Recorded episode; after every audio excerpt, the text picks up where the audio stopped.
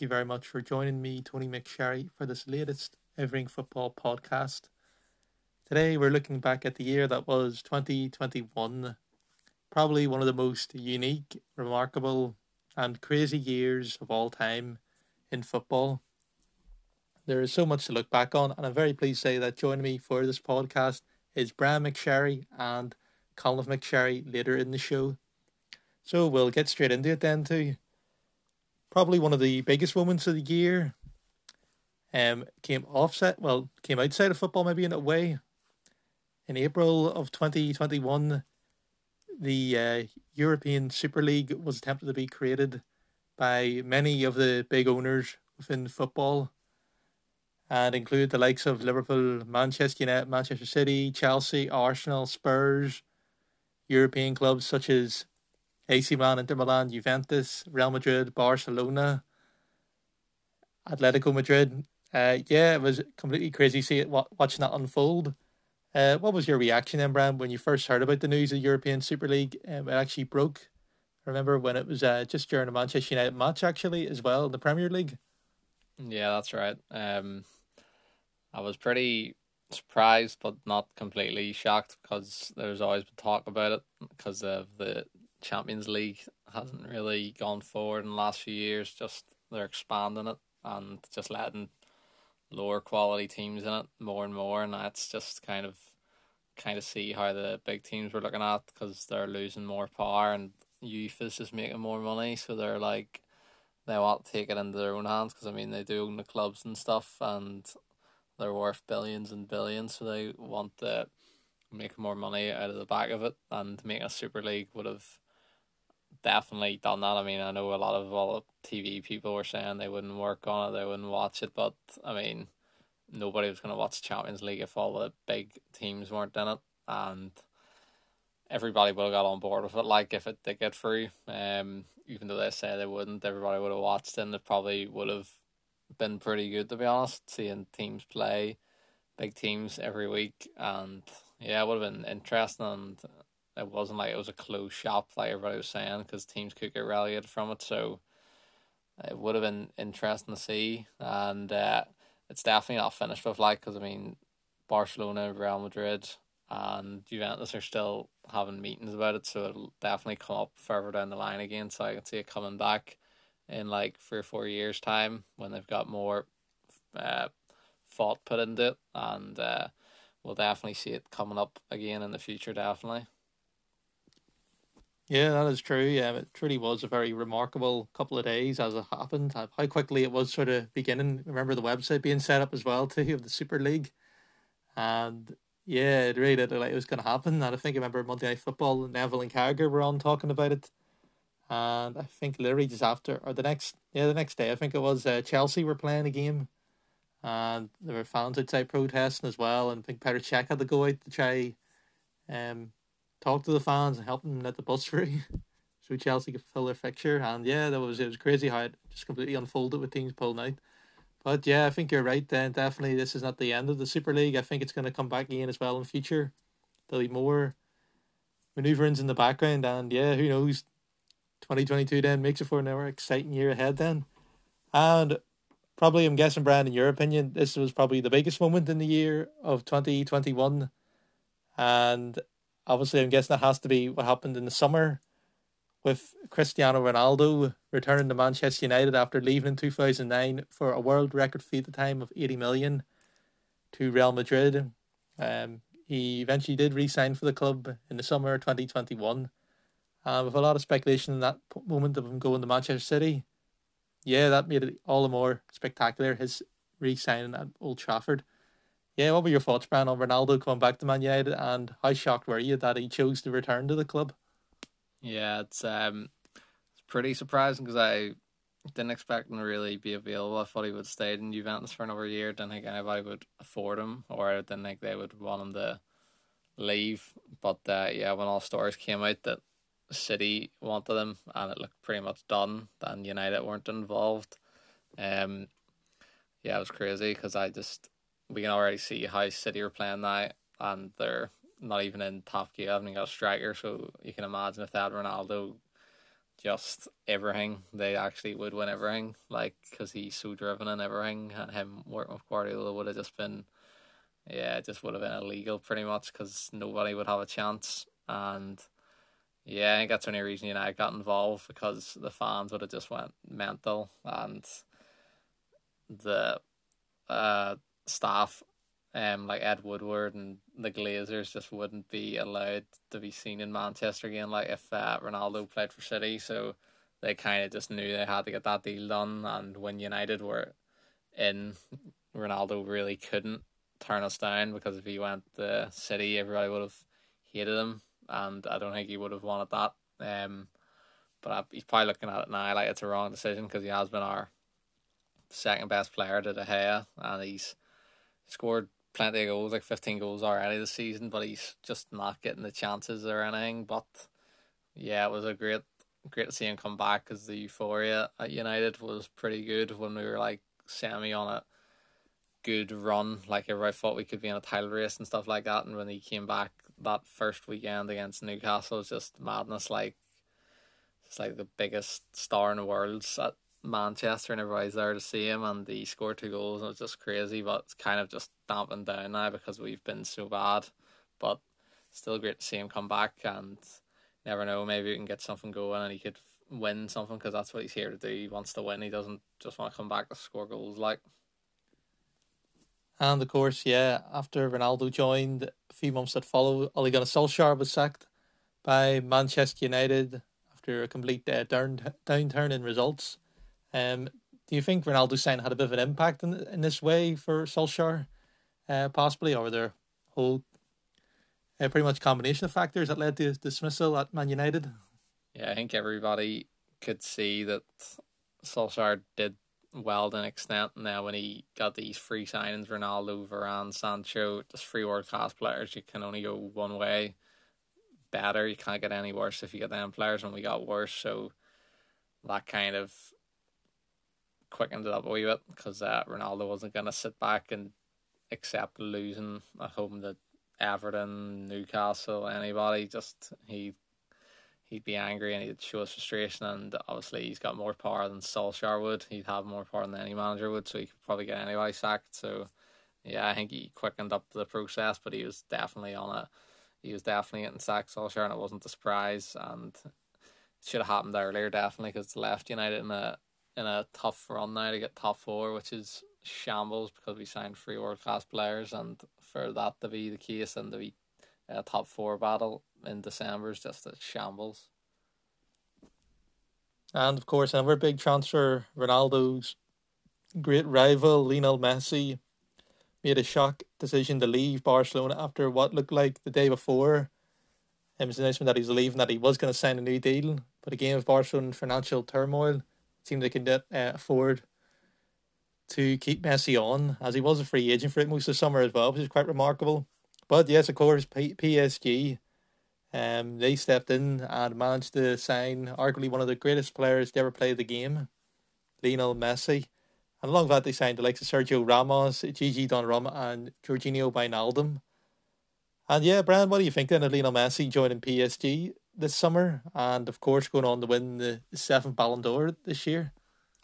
Yeah, it was a it was a strange one because everybody just couldn't see him playing outside of Barcelona, and then when it happened, kind of the only move that made sense. Could have seen him playing for Man City, but just uh, they didn't even have the funds to get him. Um, so PSG was like the only real club that could take him, and I mean it's pretty laughable how bad he's doing. Like one league goal in France, it's just Farmers League. It's unbelievable, and the fact that he could get the Ballon d'Or with having a good five months with Barca, which he was pretty much man of the match in every game. But we can see how bad Barca are now. So what does that say? It's just, uh, it's unbelievable. And he did win the Copa America, but that's lost all credibility now because that's played every like year.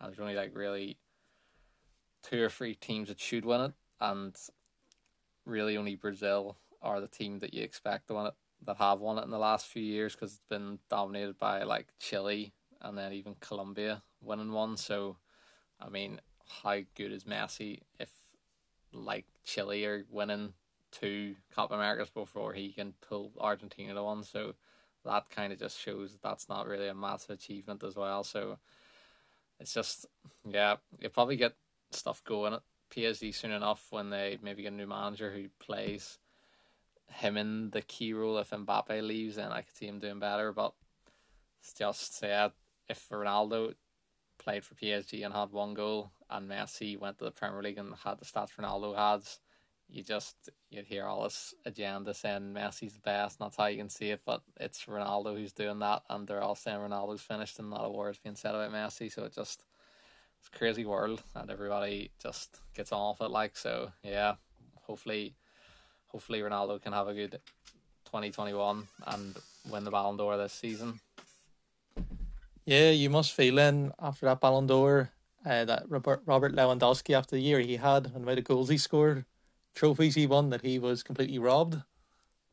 Yeah, definitely. Um, I don't think Ronaldo deserved to win the Ballon d'Or this year. Um, definitely not. But Lewandowski deserved to win it. Um, he should have got last year, but I know it's only based on one year, so that doesn't really come into it. But even still, if you base it on this year, he still scored more than Messi. Um, Messi may have created more, like, but Lewandowski then scored more and then he won more, and it's just yeah, it wasn't right. Like he's got robbed there, but he's won pretty much everything else, like individual awards. So I don't think he'll really care about it. And he's playing pretty well again this uh, season, so he definitely be able to shout to win it um next year. So he might he might get one yet. Yeah, that is very true indeed for Robert Lewandowski. And again, there were a few big retirements in the year 2021. Wayne Rooney retired at the start of the year to take over fully as manager at Derby County in the Championship. And Manchester City legend Sergio Aguero retired from football after moving to Barcelona in the summer of 2021 and only scoring one goal for them, his final goal ultimately in his career was in the El Clasico. Um, having retired, retired due to health problems in December 2021. So yeah, two very big names in the name of foot in in football retiring. Bren, uh, how do you think uh, Aguero and Rooney will be remembered in their careers? Yeah, they'll definitely go down as uh, heroes, heroes at their clubs, United and uh, Man City, um, mainly because of what they did for them clubs over ten years or so. Um, yeah, Rooney just unbelievable player and uh, kind of not given the credit he deserved because he's kind of like a workhorse He would play in any position and let others shine. Towards the end of his career, he just dropped back further and further in the midfield and to still be United's all time goal, leading goal scorer and England's just shows you how good he was. And uh, yeah, it's kind of just forgotten how how big a player he was for United and how important he was. And yeah, it's pretty showing now because if he was a, he could still do a job for United now, he could play better than the midfield we have at the minute, and he'd be a good captain as well. So shows you how good he is that he could still turn out for United now.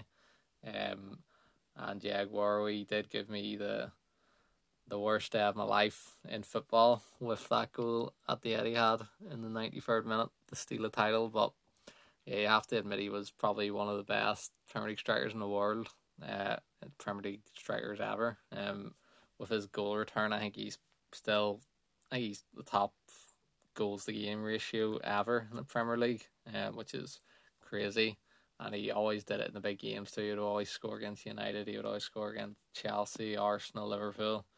Um, so yeah, it's pretty pretty bad that he had to go out that way. I think the best thing would have been if he could have played, started that Champions League final against Chelsea. I think they would have won, to be honest, and then he would have went out with pretty much winning everything that he could. But uh, yeah, sadly not for him. Uh, but a good way to finish it off with a goal in the El Clasico. Yeah, and as you're saying about Aguero being regarded as probably one of the greatest strikers in the Premier League, an interesting debate that always comes up is uh, who was better in their prime, Aguero or Suarez. Um, of course, for me, I'd always say Suarez, uh, not being biased at all in any way. And I just feel like Suarez, as time at Liverpool, you think the team he was playing in, yeah, that was um, some achievement. I managed to get it. It was plus 30 goals in two consecutive seasons under Rodgers. And ultimately, he did win the Champions League as well that Aguero did not win. Which he did promise to win at Man City actually as well, and um, before leaving the club. Although he did come very close in his final ever game, but yeah, I always think Suarez just had that little bit of an edge to him, and there was something just a bit different in his game. The Aguero, and you just wonder would Aguero be able to do the same if he had that team that Suarez had at Liverpool, um, earlier in his career. But who would you say was a better player? Yeah, I suppose uh, Suarez was always in a, a lesser team and uh, when he went to bigger clubs like Barcelona, he could see oh how many goals he would score. Um, but yeah, Suarez always seemed to get plenty of goals against the the weaker teams. If you wanted to get a hat trick against Norwich, he'd be your man. But if you want someone to get a hat trick against Chelsea or United, Aguero's your man. So that kind of shows the levels there. You could always rely on one in the big games. The other, he would always um, stat pad against the, the weaker teams. Yeah, uh, two very fantastic and exceptional players indeed. And yeah, just a, another question, Brandon, on 2021. Um, again, pundits have a they have a very big say in the game, and their opinion carries a lot of weight in the game of football. Maybe more pundits over and others. People like to maybe uh, assume this on what they achieved as a player in the game, but of course, there's uh, certain pundits that do like to talk quite a lot and do have uh, very big opinions. Uh, which pundit would you say probably has been the best um, in 2021? Um, yeah, there's plenty. Um, plenty of pundits. Not there's plenty of good pundits, but there's plenty of pundits. But I'd probably have to go with. I like Roy Keane just because he always says it how it is, and he's always he's always not uh, afraid to throw players or through digs at people. Um, but it would be try between Roy Keane and Jimmy Carragher because he's Jimmy Carragher's talked a lot of sense, probably more than anybody, even more than Roy Keane when it came to United and uh, Solskjaer. Just everybody wanted to give Solskjaer more time because they were sharing a dressing room with him, they knew him, and Carragher was always saying, "Why should United not go for another big manager after Mourinho because all Carragher or all Gary Neville or Roy Keane would say they failed having a big name manager, so I would go for another one. Just made no sense. And Carragher was always saying it how it should be that United need to go and get the best manager, get the best players, get everything else. They shouldn't be settling for a a manager who got Cardiff relegated. So I'd I'd probably give it to Carragher just because he spoke so much sense in that regard, and he didn't spit on anybody this year it's always a good thing. All right, so there you go. You have your have your thoughts in on the best pundit. I think I think for me probably uh, the one I always enjoy the most is probably Roy Keane. The way I must say he is, again, even though being the United legend, um, he really doesn't. I think it is quite funny as well watching his bitterness towards Man United. Um, you can sort of hear it in his voice as well when he talks to the club, and it's just you know what? How it was in two thousand five. He was sort of like pushed out of the club by Ferguson. I think he's still bitter over that there in a way. And I think Micah Richards did an interview from recently and said, "Ah, yeah, I should, I should have been." Um, I was, I think Richards said to him, "You would you ever consider going to Man United again as manager or taking over as manager?" And he said, "Ah, I, I think he would, he would do a good job in a way." And also, he, although he has kind of burned his bridges in a way, but yeah, um, he had sort of Eamon Dunphy style about him, his punditry. I suppose people in England, UK wouldn't be too familiar with Eamon Dunphy's type. But yeah, that no nonsense style, it really does make good TV in a way. And people do really enjoy it there. And you can, I think you notice it with Sky, they constantly always throw Roy Keane out every opportunity um, just to get more views up. And yeah, he has done wonders in that there. And who knows if he will ever return again to management. But yeah, no, I must say, it has been a truly incredible year that is 2021. And of course, I'll be talking about McConnell more later in the show. But on Euro 2020, Brian, um, yeah, but was it was that a real shock to you, England getting that far and even then losing the final, being such big favourites? Yeah, it's uh, it was a pretty good tournament. Um, but yeah, it's I didn't expect England get that far because uh, I thought there would be um more of a challenge because the World Cup previous to that in 2018 they got a good run and you kind of thought they might they had a chance there. Didn't play anybody really that difficult, and they went out to the first half decent team, Croatia, and then that's kind of what happened again this year. They got a pretty easy run, and the only real tough team they ran into, Germany, and they weren't even at their best. And then they beat Denmark in the semi-finals, made hard work of that.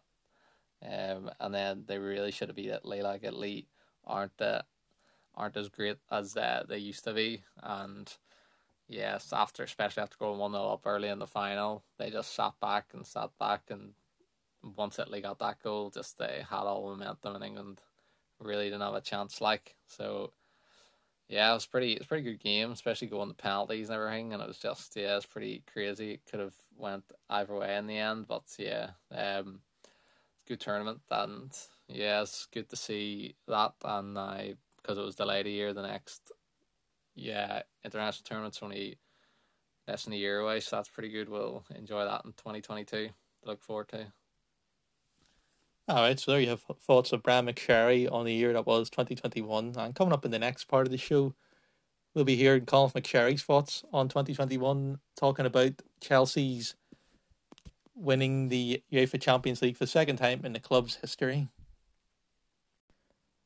So in 2021, it was a very good year for Chelsea, although it did not start off the best, of course, with Frank Lampard, a club legend, being sacked in January of 2021 then the former PSG and Borussia Dortmund manager Thomas Tuchel had taken over, and one achievement he did as he managed to turn around a lot of fortunes for Chelsea and guide the club to their second European crown in Porto.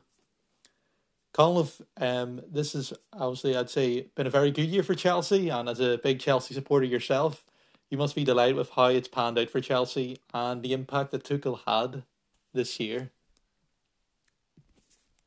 Yep, it's definitely been a great year for Chelsea. So it has. I think it's um overpassed prop um expectations to a certain degree. You know, when Tuchel came in, the idea was to get top four, I suppose.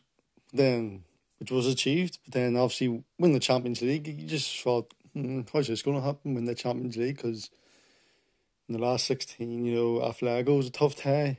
Um, I remember watching that and they were all over us first 15, 20 minutes. Then Giroud scored a great goal, so thankfully that happened. Then obviously we beat them at the bridge. So then, well, at that point, I wasn't thinking, God, Chelsea are going to be proper contenders here for the Champions League. But as you know, just it was more of an underdog. Like people were more worried about PSG, Bayern, City, which kind of did Chelsea's a favour. So did so we could just prioritise ourselves and not have the media put pressure on us.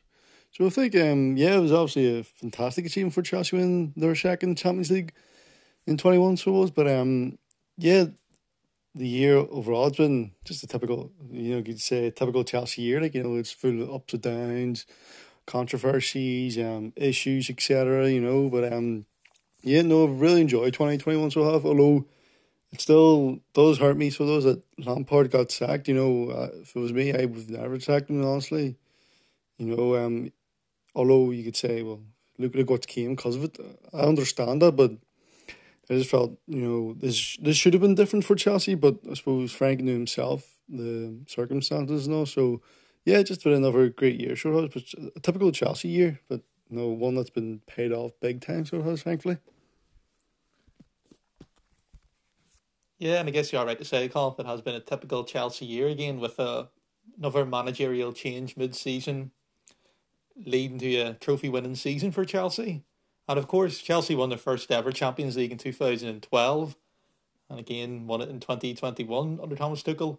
But a big question for you then, Colin, is which uh, Champions League winning campaign was your favourite? And maybe how much, how different do you think they were comparing the situations that Roberto Di Matteo had and Thomas Tuchel? Um, favorite I don't know. Perhaps I loved the twenty twelve one because I was younger. I was only thirteen, so it was so. It was as a kid, you watch your team win the biggest club competition. It's just like it's heaven, so it's utopia. So I suppose I personally, I think I personally enjoyed that one more, just because it was just, just as a kid, like it's just everything. Whereas perhaps nowadays, as an adult, you look at football and you realize it's not the end of the world if something doesn't go on, but then it was basically it was everything. Still is a lot to me, you know, but I think just as an adult, you understand more of the games we do. You understand that certain ways to play, tactics, you know, etc. etc. Whereas the kid, you're just like you're just determined to win. You just want your team to win. So I enjoyed the twenty twelve one, perhaps just a bit more as well because there was no pandemic. You know, there was no fans were in the ground. You know, it was just it was a proper underdog story. Whereas Chelsea this time we actually won through playing the best football, which was brilliant. So it was, you know, we beat Real Madrid, so we did. Um, beat Porto and Aflago and etc. All that, so that was fantastic. But um, yeah, I think I don't know. I just think I just love that one more. Twenty twelve, just because you see Lampard, Terry, Drogba, Cole, Cech. You just see them huge players playing in the first leg against Barcelona and Torres in that moment. Just, just it was like destiny. So was and then Drogba gives away a penalty in extra time in the final. Cech saves it. Robben, ex Chelsea player, Drogba scores the winning penalty to win it, and then he scores in the last minute. The only cross of the game. It was just, it was like more of a fairy tale. So, I honestly love that campaign sort of. But I mean, I did love this one as well. To be fair, but um, through the final, the twenty twenty one final wasn't as jam packed as the twenty twelve one for me. But um, yeah, I mean, honestly, you know, fantastic that we've won it twice so hard, but I do just think 2012 it tips it for me. All right, thank you very much for your thoughts on that question, Connlaoth. And yes, again in 2021, Euro 2020 took place a year after it was meant to, of course, in the summer 2020. And it was a truly incredible tournament that we've seen. England shocked many by reaching their first ever major final since 1966 under Gareth Southgate. And we were widely tipped and favourites going into that final against Italy at Wembley after taking the lead from a Luke Shaw early goal until uh, Leonardo Bonucci eventually equalised for Italy later in the second half. And eventually Italy won on penalties after Bukayo Saka, Bukayo Saka had missed the decisive penalty for England for being denied by Gigi Donnarumma. Yeah, so in Euro 2020, Colin, how big a moment do you think that was? Italy winning Euro 2020 again, with England being the main favourites, it's coming home being the main champ England fans, Italy changing to it's coming to Rome. Um, yeah, how you look back in the whole tournament as a whole? Yeah, I think I was um, I was massive for Italy winning that. You know, I think um, we just managed to shut up England so did shut them up right so did um um the tournament itself was very good I thought you know I think it was great games. I think um, Portugal's group was a very interesting group. I think France were in that Germany Portugal and Hungary. I think it was like 4-3 one of the games Portugal were involved I don't know it was great. Um there was plenty of goals um England beating Germany in the last 16 that was a great game as well. I love that one. Then Paris as well. Paris was 3 1 up. Then Switzerland come back. And they eventually go through, should they? Or France, to say, sorry, not Paris. Um, Mbappe missed the penalty, yeah. Yep, Mbappe missed the crucial penalty. You know, people were saying it should have been his tournament. You know, obviously as well, you like the the analysis, you like BBC, ITV, you like the coverage on Sky. You know, it's just all summer fever shows, which is great shows. Um, as well. Then I think um, that tournament kind of belonged to Chiesa, so did um, I think he was fantastic for Italy. So I suppose that was huge for Italy in terms of perhaps making a point saying don't forget about us because obviously they didn't qualify for the 2018 World Cup. So people perhaps people underestimated Italy. People probably thought France were the clear favourites because of their squad and depth and whatnot. And then obviously England England had the home advantage. You know, basically any game they played, they played most of their games in Wembley, and you know they were always going to just have the fans and all. So I think I was huge, like so was. But um, no, I think like um, perhaps that maybe was the worst start you could imagine. Scoring very early, they scored two minutes in to the final. I mean, once you score, it either goes one way, it goes two ways. Sorry, it goes you completely dominate the game or you get um compulsive and you just you just sit back and you invite pressure, you invite pressure. And that's what felt what happened to England. So they, they didn't really. If it, if it, if it perhaps scored the first goal within twenty minutes, I would have been better because would have given Italy less time to put more pressure on. I don't know, but it just wasn't meant to be for England, you know. Um, but I really didn't like as well that um, Sterling and Grealish, they didn't take penalties, whereas Sancho and Saka, Leo. They're young kids, you know, and geez, I mean, just um, no Gareth Southgate says no, it's my responsibility. But I, I, I'm near sure that they that Sterling and Grealish they didn't like um step up when they should have to be for their senior players basically. So that was a really bad moment. But um Donnarumma as well, you know, he was brilliant in the shootout, you know, he was just so cool. Like when he saves the penalty from Saka, he doesn't go mad, just like ice cold for his veins. So that was brilliant for it, so was and you know, it was a good tournament, you know, a good tournament to have back, you know, it was just like normal again, stadiums were packed, going crazy, so so no, it was a very good tournament. All right, then yeah, and of course, I think for me again, one of the biggest moments of 2021, of course, for me being a Liverpool fan, has to be Alisson's last minute goal against West Bromwich Albion in the Premier League. I think that was an incredible game just watching it live and thinking, oh, here we go, 1 1. Liverpool don't win this game, that's it, it's virtually over. We're in the Europa League next season. And yeah, that was a, it was quite surreal to think of how yeah how close you were to being in the Europa League again. And if we were in the Europa League, it would been a real dampener, I think, on Klopp's time at Liverpool again because we've had so much progression in a way. And it was still a hard fought throughout that second half of the 2020 2021 campaign. With, of course, Nat Phillips and Rhys Williams doing a brilliant job at centre backs. And yeah, that Alisson goal was absolutely incredible. I think one of the yeah most iconic moments has to be up there in Premier League history. It's the way it happens as well. Too, you just seeing a goalkeeper score as well. And I think uh, what always stuck out for me is what remember checking Twitter after and seeing Liverpool's Twitter come up a goal. Uh, one of those wee photos just said goal Alisson on it, and I was wondering the person who created that there did they just always know have a feeling he was going to ever score once for Liverpool, or did they quickly make it up on the spot or something? Uh, yeah, that that was a truly remarkable moment in Klopp's tenure at Liverpool and proved very decisive again. Of course, for Liverpool, securing qualification to the Champions League the following season then. All right, so we reached the end then of this Everything Football Year Review 2021. Thank you very much for joining me and my guests as well, Connlaoth McSherry and Brian McSherry. Do make sure to check out any other future podcasts that we have coming up in the future.